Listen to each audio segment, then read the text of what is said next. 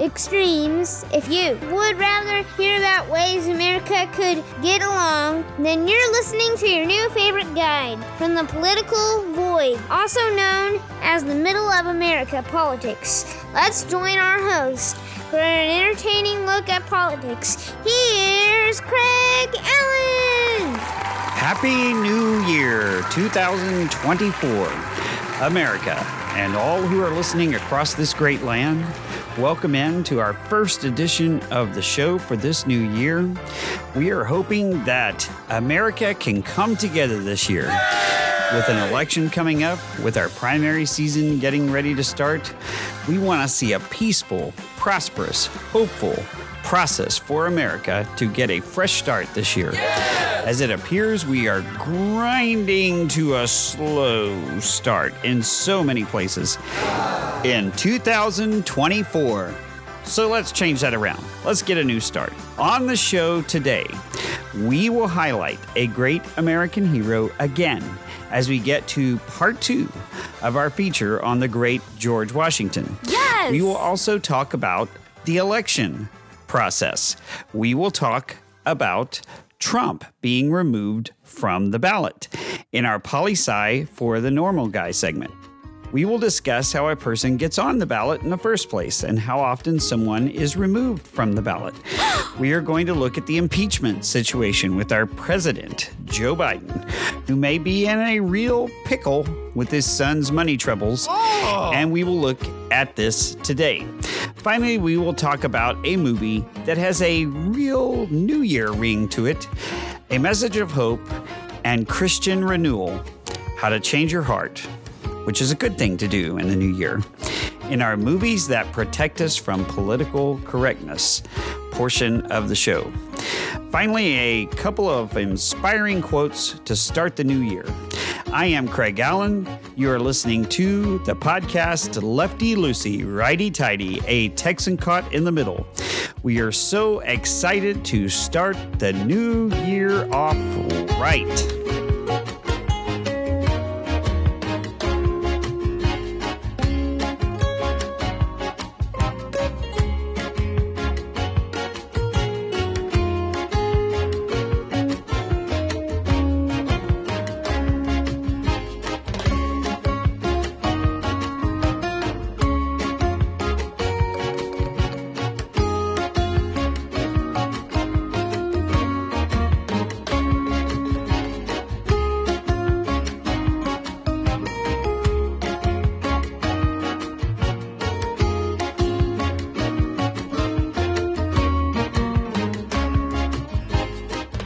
The rulings in Maine and Colorado that former President Donald Trump cannot appear on the ballot there, we decided to take a look at how someone gets on a ballot to begin with and why they have the right, as they think they do, to take his name off the ballot there in our segment, Poli Sci for the Normal Guy. A presidential election is not a national election in the United States. So many people are wrong about this and misguided. The U.S. is not really voting for or against Donald Trump or Joe Biden. Ah. To get elected, you must win a series of elections in each state. You must first win in primaries or caucuses in each state in the primary season, unless you're going to run as an independent. And then you must win a general election. But each state holds an election. And you must oh. carry enough states to win a majority of what they call the electoral college. And you must win a majority of the votes there to win the general election to get your name on a ballot. The process is kind of just crazy to begin with, but this is the way you do it. You go by collecting a series of signatures from registered voters. Now, how can you do this? Well, you can't, to be honest, because in most states, they require you to collect thousands upon thousands upon thousands of signatures. And one man or one woman by themselves cannot walk around in a giant state, let's say Texas, for example, and collect thousands and thousands of signatures. It's just not possible. No. So you must have help. You must have people helping you. You must have volunteers. You must have paid helpers who run around and do this for you. Or you must have a party that is supporting you and pushing you, and they help you get this done. This process of collecting signatures must then be submitted to the Secretary of State. Uh, That is, if you're running as an independent or if you're running through the party. In most cases, if you're running as an independent, signatures from the masses have differing requirements, but each state generally asks for a percentage of the voters who voted in the previous elections. In Texas, for example, it's 1% of the vote from the previous election. If you are running as an independent in other states, it can be calculated in different ways, such as the total percentage of registered voters, or you got to get a certain number of signatures from each congressional district. Get to the deep. That's not the end of it, though. You must also pay a filing fee. You must also submit your name by a deadline. And so you must have all these signatures together before a certain date and have it submitted through the system. Well, If you get in through the party system, which is easier, frankly, because they do a lot of the work for you and help you out with this. yeah. You must have collected enough signatures required by each party. So each party has you do that before you can really get in through their thing. Now they help you with that.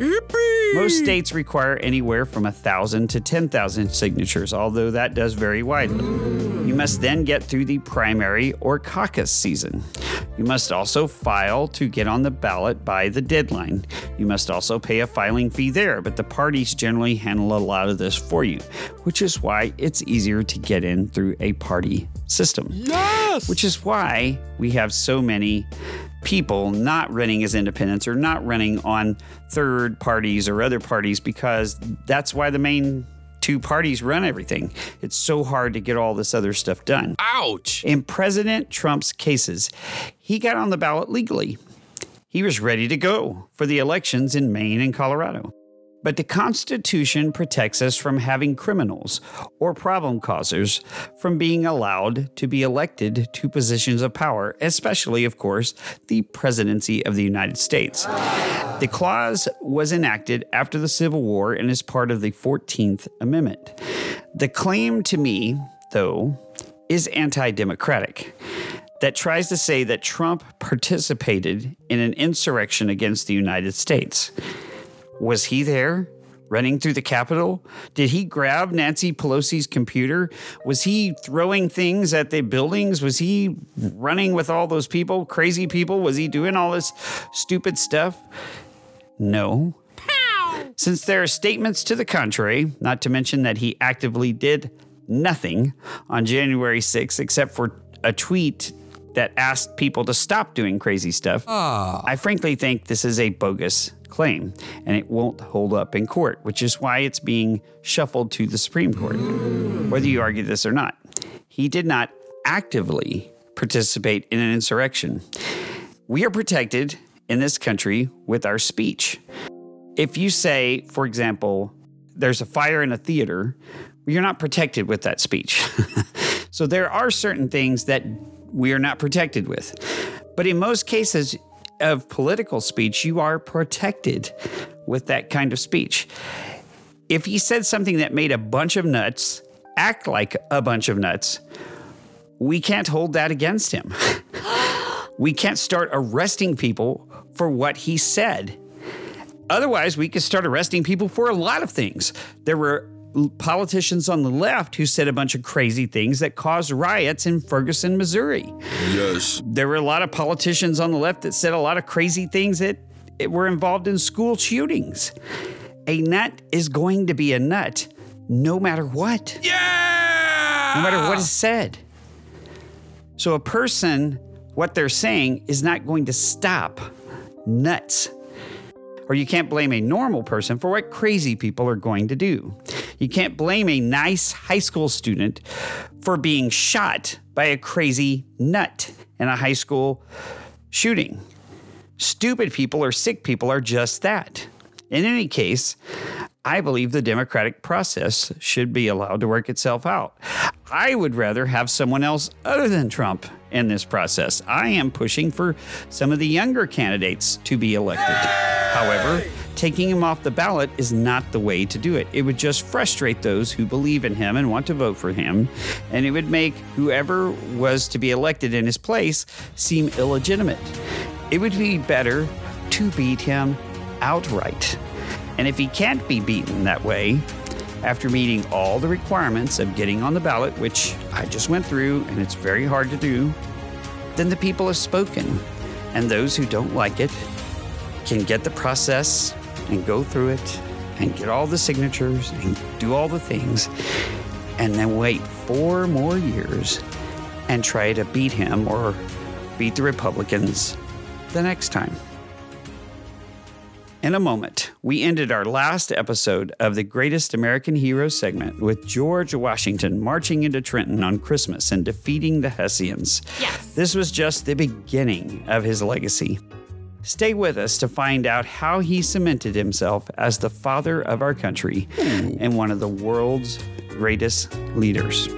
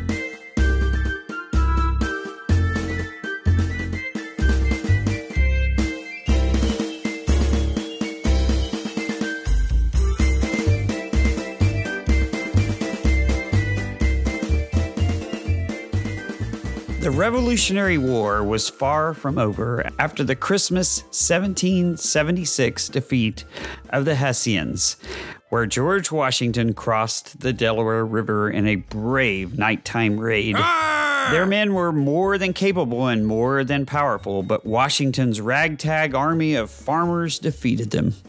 And this was the first time the people, the colonists, began to believe that they could defeat perhaps the most powerful army in the world, the most powerful military in the world, maybe even the most powerful force that had ever existed on planet Earth. And in the second part of our Greatest American Heroes segment, we are going to delve back into the life of the great George Washington, the father of our country. This victory was not necessarily helpful from a military point of view, but from a morale point of view. Washington's strength was not always that of a great military strategist. In fact, it was the opposite of that. Sometimes he put his men in great peril, but he was a great general. He led his men, he kept his army together. Yes. Even though they never had enough money, not enough food, ammunition, supplies, and really anything else, they had just defeated a powerful force.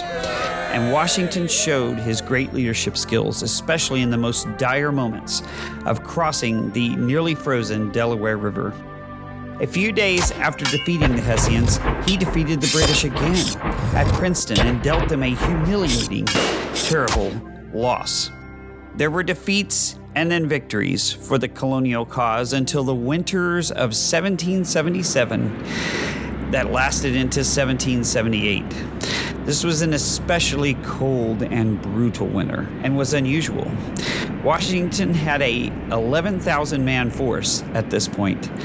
The winter was so brutal that the army suffered thousands of deaths due to the cold, disease that broke out, and a lack of necessary medical supplies. However, with Washington's leadership, which shined through, the army emerged intact, with men staying in camp and in good order.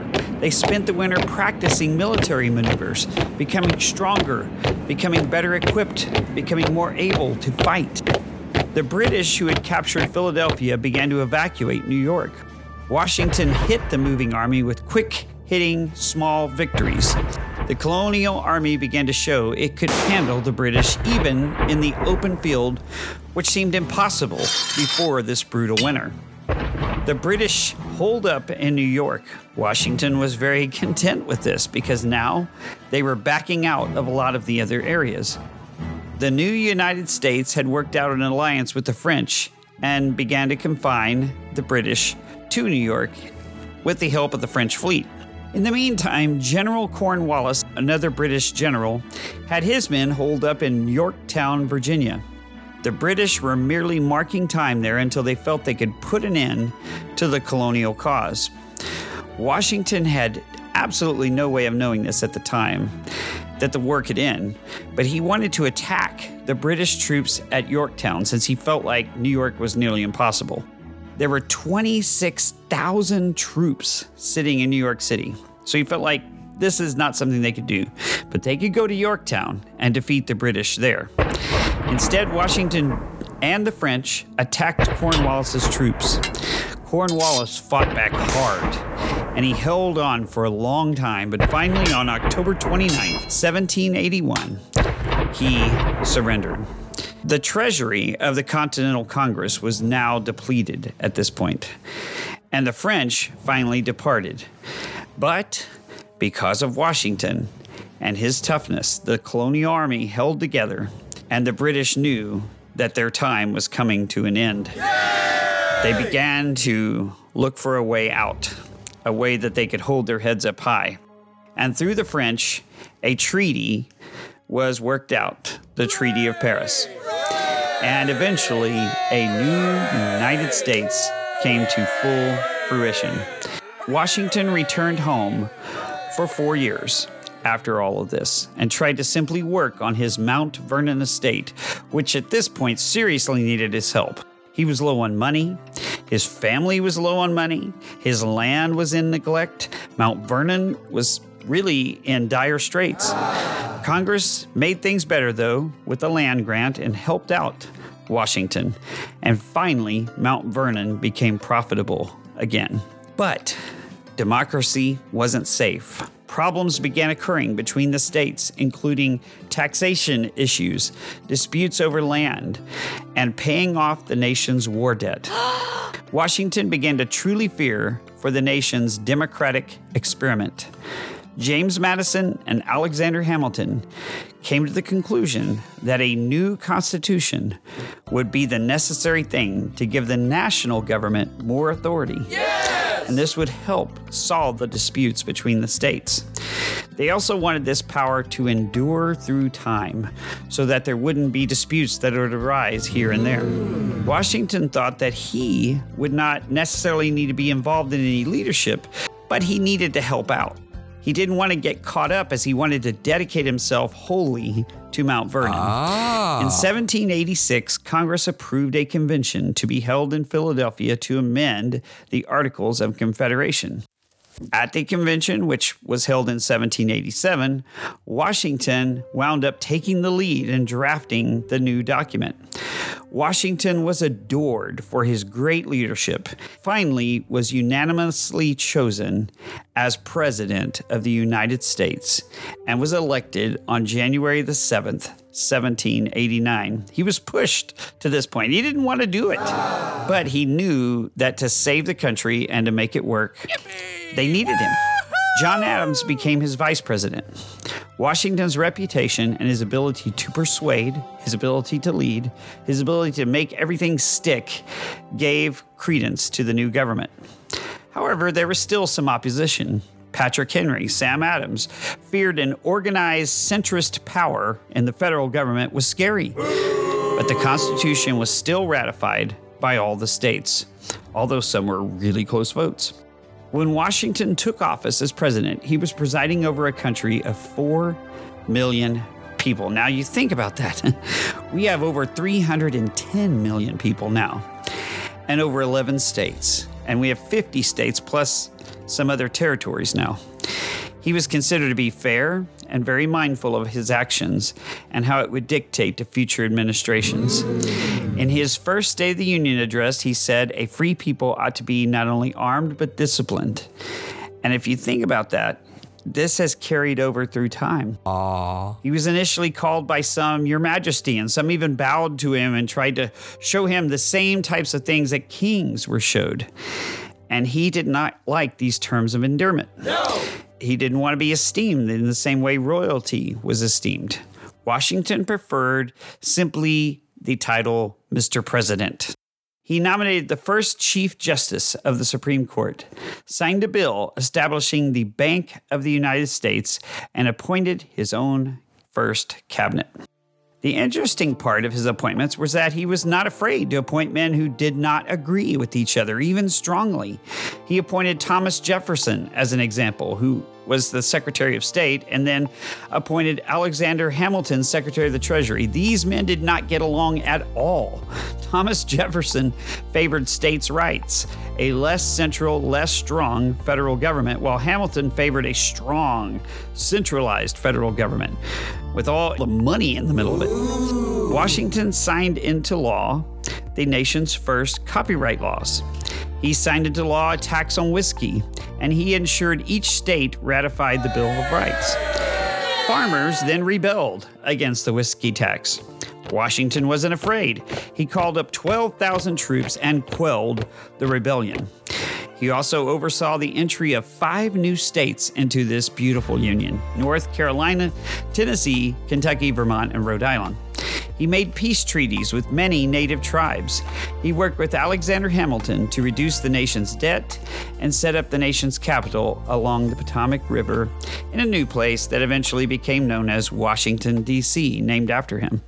Washington was soundly reelected to a second term and a great war broke out between Britain and France that many feared could endanger the United States. Washington pushed the nation into neutrality between the two, even though France had sided with the United States against Britain in the War of Revolution. In 1795, Washington actually signed a treaty with Britain, causing a stir with Jefferson and James Madison, who opposed it. They thought it violated peace treaties with the French, but Washington was a peacemaker. And he was a peacemaker in general. In other words, he was always looking for the way for peace, the right way to avoid war. Yes! He thought war was expensive, it was costly, and frankly, it was bad for everyone involved and he was always opposed to it. Washington looked to even sign peace treaties with others who many thought was impossible. He signed a peace treaty with Spain as well in 1795, firming up the borders between the U.S. and Spain. And this little treaty opened up the Mississippi River for trade, a very important thing that the United States needed. Another treaty opened up the Mediterranean for trade. Many wanted George Washington to serve a third term. Some wanted to just crown him king and have him reign until his death. But George Washington saw something different. He declined all, including serving a third term. He said at one point, Gentlemen, you will permit me to put on my spectacles, for I have grown not only gray, but almost blind in the service of my country. He was tired. He felt that he had gotten the country off to a great start and wanted to demonstrate that no man in a democracy like this should have the power of the presidency for very long, and definitely not an indeterminate amount of time. He set the standard for a two term presidency being the limit. He felt that no man should be king and no man should have a superpower. When he left the presidency, he made the most important speech, perhaps, in the history of the United States. And he said he was going to Mount Vernon for rural amusement. Many still did not want him to go. They felt insecure about him not being president anymore and wanted him to remain as long as he could on the job. But he himself wanted to take away his own power. Now imagine that today, someone willingly doing that. Some politician, especially, especially the politicians we have now that seem only to want to grab power and keep it and hold it as long as they can, and they're all fighting for it all the time. Imagine a guy who just gives it all away. That was George Washington, and that's perhaps why he's one of the greatest politicians in the history of the United States. His farewell speech, where he tells us to be wary of geographical sectionalism. In other words, we shouldn't have the South against the North or the East against the West and so on. We should not divide ourselves this way. We shouldn't have interference by foreign powers. So, right now, we are investigating the President of the United States for interference with foreign powers. We should not be letting foreign powers interrupt our way of life here in the United States and make our politics icky, make our politicians subject to bribes. No. And political factionalism. One of the things he was greatly worried about was us fighting with each other. Yes! He didn't like political parties. He didn't like a lot of things about our current state of politics. Washington points out how we should not divide ourselves based on our differences, but unite ourselves based on our similarities as Americans. Washington despised political partisanship and did not like political parties. He thought that the political thoughts that we have should not become institutionalized. I believe the same way. I think we should listen to this man now for sure. If you are a Democrat, you don't have to believe every single tenant on the Democratic platform. You can believe one thing here, one thing there. You can believe one thing on the Republican platform. You can be an independent and not believe half of the things on there, but still be a part of the Democratic Party. You should be a free person with free thoughts and be able to do your own thing. Believe what you want and vote how you want. You should not be told by anybody how to vote or how to think. Yes! This speech that he made, this last speech, which is so important, is read each and every February on the Senate floor to commemorate his birthday live. I love it. In December of 1799, Washington was out inspecting properties in the rain on Mount Vernon. This turned into a cold, which suddenly got worse. On December 14th, 1799, the great George Washington, only 67 years old at the time, passed away in Virginia, with doctors doing everything they could to help him.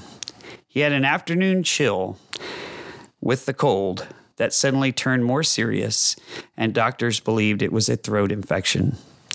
His last words were, Tis well.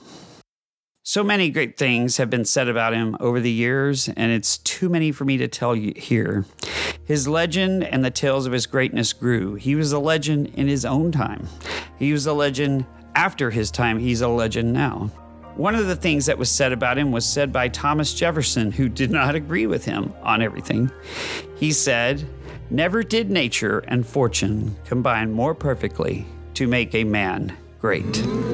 And General Henry Lee said, First in war, first in peace, first in the hearts of his countrymen. Yes! Washington left one of the most enduring legacies of any American president, period. He's the father of his country. His face appears on money of all different kinds. He's in dozens of U.S. schools. His pictures you can find everywhere. His name appears on schools, colleges, towns, universities, counties, as well as the state of Washington, and of course, as I said before, our nation's capital. his legacy endures. And the one thing that I want to pass on to especially the younger generation, the people under, let's say, 50, he didn't believe in all the fighting that we have going on right now in politics. He was a peaceful man, he was a man of peace. And he led our country to some of the greatest successes it ever had financially, politically, and in peace. And we should see him as an example for our way forward in finding peace with each other, in finding peace with other countries, and in finding peace within ourselves. Coming up next, we look at our president and what a mess his son has gotten him into in a segment we call Thrills from the Hill. How is Congress dealing with it? Could he be impeached for what he's going on there? and what happened during a college bowl game that inspired me? Stay with us to find out next.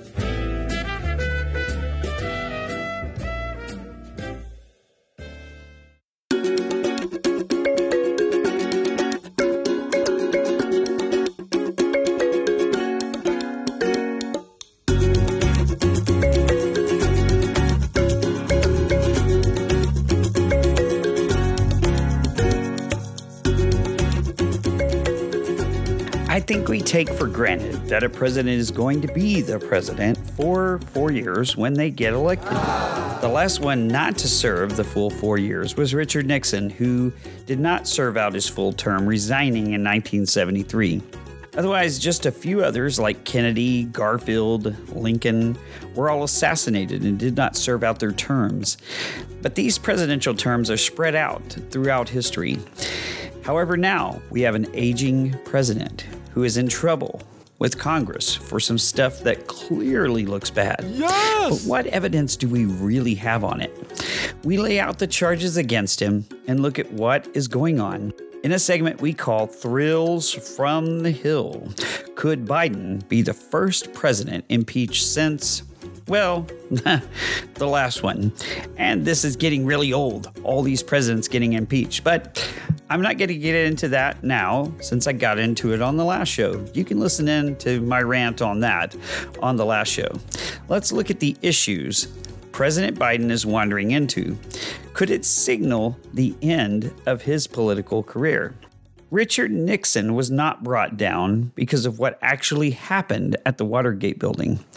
He was brought down because of getting caught for what happened at the Watergate building. And this is the essence of why I did not go into politics myself as a career after spending so much time preparing for it.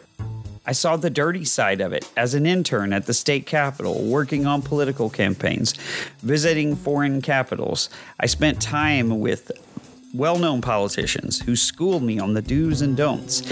And I met with some really big people in politics, including presidents, their wives, senators, members of Congress, judges, cabinet officials, governors, state officials, and foreign leaders. And I began to understand there is a dirty side, frankly, involved money and power.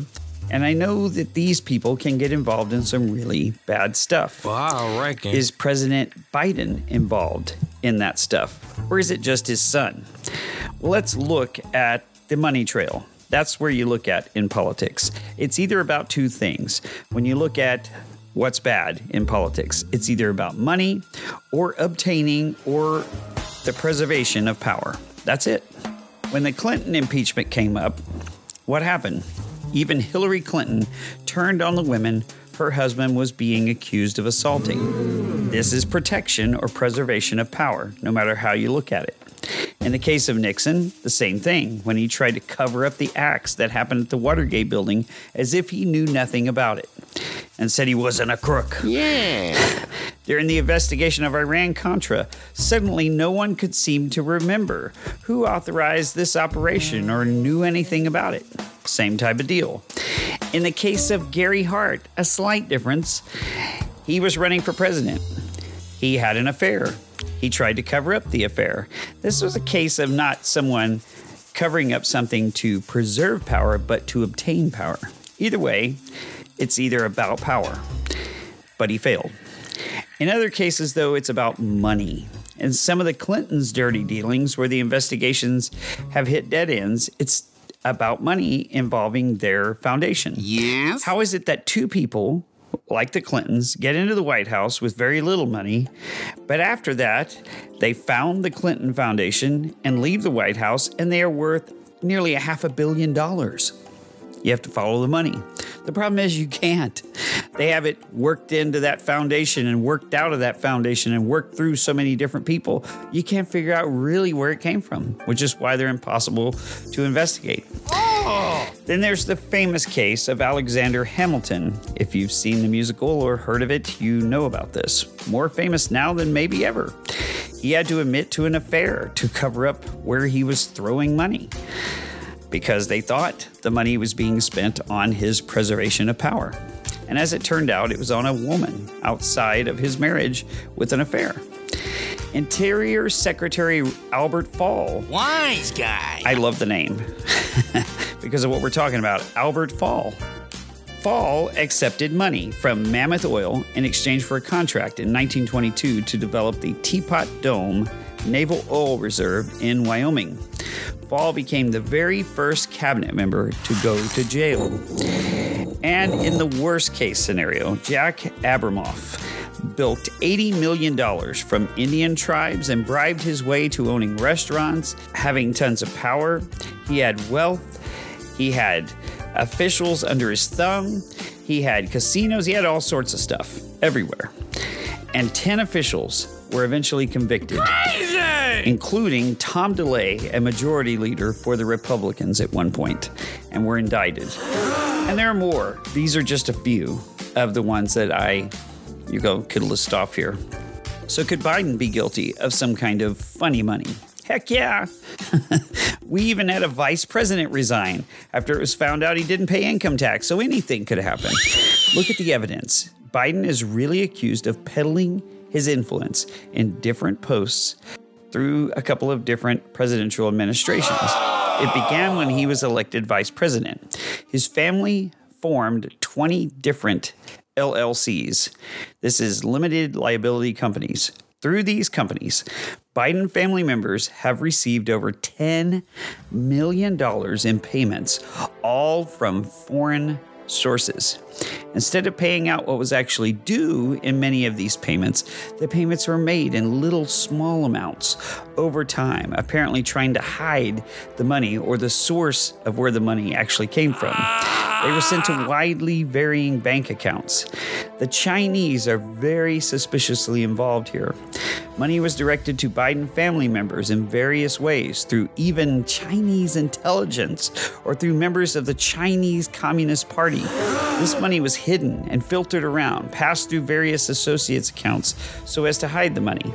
The Bidens also received money from Romania through an associate of a very corrupt Romanian official there by the name of Gabriel Popoviciu from the years 2015 through 2017. Now, forgive me for my pronunciation of foreign names, I'm not very good at it. It also claimed, and this is more iffy, that a Burisma executive paid Joe Biden $5 million through a bunch of bank accounts. Now, this last part is under investigation by the FBI, and I'm not sure about the last part being true, but the FBI is looking into a lot of stuff on the Bidens, and their investigation is not finished. Joe Biden's son is now charged by the federal government for a range of financial crimes. In looking at all this, we've had a lot of influence peddling with the Chinese ever since the Clinton administration with a wide range of government officials. I believe the Clintons may have even peddled influence themselves and hid it through their massive Clinton Foundation. And this organization is one of the shadiest organizations I have ever seen come out of any government officials. Could Biden really be wrapped up in all this? Well, if Bill Clinton could be, Biden could be too. What many do not remember about Biden was that he began his career as staunchly trying to stop the integration of the school bus system in Delaware. Yet somehow he is now not a racist. it just shows you how crazy things are in politics. He has jumped from one political side to the other in his entire career, including being the first Democrat to roundly bash Clinton during his scandals. I believe he could be guilty of some of this. But as of now, I don't see a smoking gun. They have done a great job of hiding all of the money and where it comes from and who the contacts are and where exactly this traces from where. You cannot impeach someone based on hearsay, speculation, or especially when you don't have a smoking gun, something that points to someone and says, This is it, this is the deal. I will say this though if it looks like a duck, walks like a duck, and quacks like a duck, it is probably a duck. Biden is probably guilty. Until we have eyewitnesses, though, a whistleblower, someone with direct proof, or a, maybe even a bank that comes forward and says, hey, here's how the money went through. Or oh. maybe even the FBI comes forward. We don't have enough firepower to impeach him. And I'm tired of all the impeachments. So let's get on with running the government. Let's em- elect someone else. Let's have a different person elected. Let's move on. Otherwise, they can keep investigating, and I think we need to keep investigating to find the truth. But let's not keep impeaching. Impeaching is not the way to run a government unless we have solid proof of a high crime or misdemeanor. Now, in our Inspire and Admire segment, I'm going to look at something crazy, at least for my show, something that you haven't seen before. Ah! I'm looking at the Arizona Barstool College football game. it was a bowl game uh, this past week. And I was watching the game with my family, and there's was some crazy announcers and some really unusual stuff. This was on the TV network, the CW. Something came on that really inspired me. A young man, and I did not get his name, unfortunately, won the kick contest on there during the bowl game. And the proceeds of this bowl game went to help Arizona sports. And the man whose name I did not get was glowing and it looked like he was happy he won some type of car. The loser, unfortunately, wanted to win a PlayStation 5 for his military regiment. He was in the military, but he's being a very good sport about it. And as they announced the winner, they said, This is the winner, this is the loser. It was kind of interesting the way they did it. And the winner kept trying to cut in during the whole time that the announcer is trying to console the loser and say, I'm sorry you didn't get your PS5, referring to a PlayStation 5. I'm so sorry your regiment's not going to be able to play the game. I'm really sorry about that. And the winner's trying to cut in, trying to cut in, and finally he turns to the winner and says, Congratulations, and all this kind of stuff. And the winner jumps in and he says, I am going to buy a PS5 for this man to have in his regiment. I nearly flipped. I have never seen that in a contest before where the winner decides to go ahead and help out the loser. Not on TV, not on the radio, not any other thing. I was very inspired by this moment. I knew he was standing up for the troops. I knew that was really what it was, was doing kindness for another person and for his regiment. It's usually just I won, you lost kind of a thing. And I was very inspired that he was willing to give to the military. They're stationed far away from their families because they did make the point that this military guy was stationed overseas during the holidays. And I was very thankful to see someone who would give up money, who would give up their $600, who would give up all that they had just accomplished to give back to someone like that and be unselfish. It really made me feel great. And I'm sorry I didn't get the man's name, but he's a true hero. And I am inspired by him this week. And now for our last two regular features. The first, movies that protect us from political correctness. The movie this week is an unusual movie. It is a silent film from 1921, and it is called The Phantom Carriage. It is directed by Victor Sjöström and stars himself, along with Hilda Borgstrom, Astrid Holm, and Tore Svennberg. It is from 1921, and I think it could be the greatest Swedish film maybe ever made. The film is based on a book by a Nobel Prize winning novelist. The film is set on New Year's Eve, where the driver of a ghostly carriage forces a drunken man to reflect on his selfish, wasted life, which is how it fits into today as we reflect on our new year. Maybe uh, you need a change in your life, maybe something different needs to happen with you.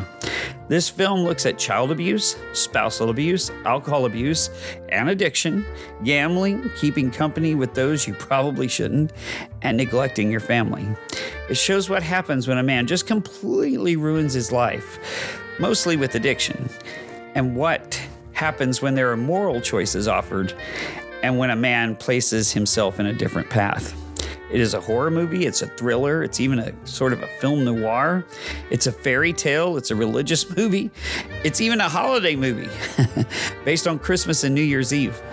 The film owes a lot to Dickens' A Christmas Carol, but it goes beyond that. It's a handmade Swedish film, and Swedish film at that time was based mostly on fairy tales and legends, whereas film in other places explored other themes. But this film took Swedish film to a whole new place, exploring other genres as well as the fairy tales and legends. Not sure if you know this or not, but Stephen King's The Shining was greatly influenced by this film, including one particular scene in general. This movie also influenced F.W. Murnau's Nosferatu, and there are even elements of this movie in the wonderful Christmas classic, It's a Wonderful Life. This film was a great foundation for many horror films to come, as well as other classic films. After the success of this film, the director came to Hollywood and made many great American films, including the classic silent films The Scarlet Letter and The Wind. I really love this film and bought the Criterion remastering of it. I highly recommend it. My children really love it, believe it or not. A more than 100 year old silent film from Sweden with subtitles. And my children absolutely adore this movie. if that doesn't tell you how great it is, I don't know how else to tell you. I definitely recommend it. And it has no political correctness in it.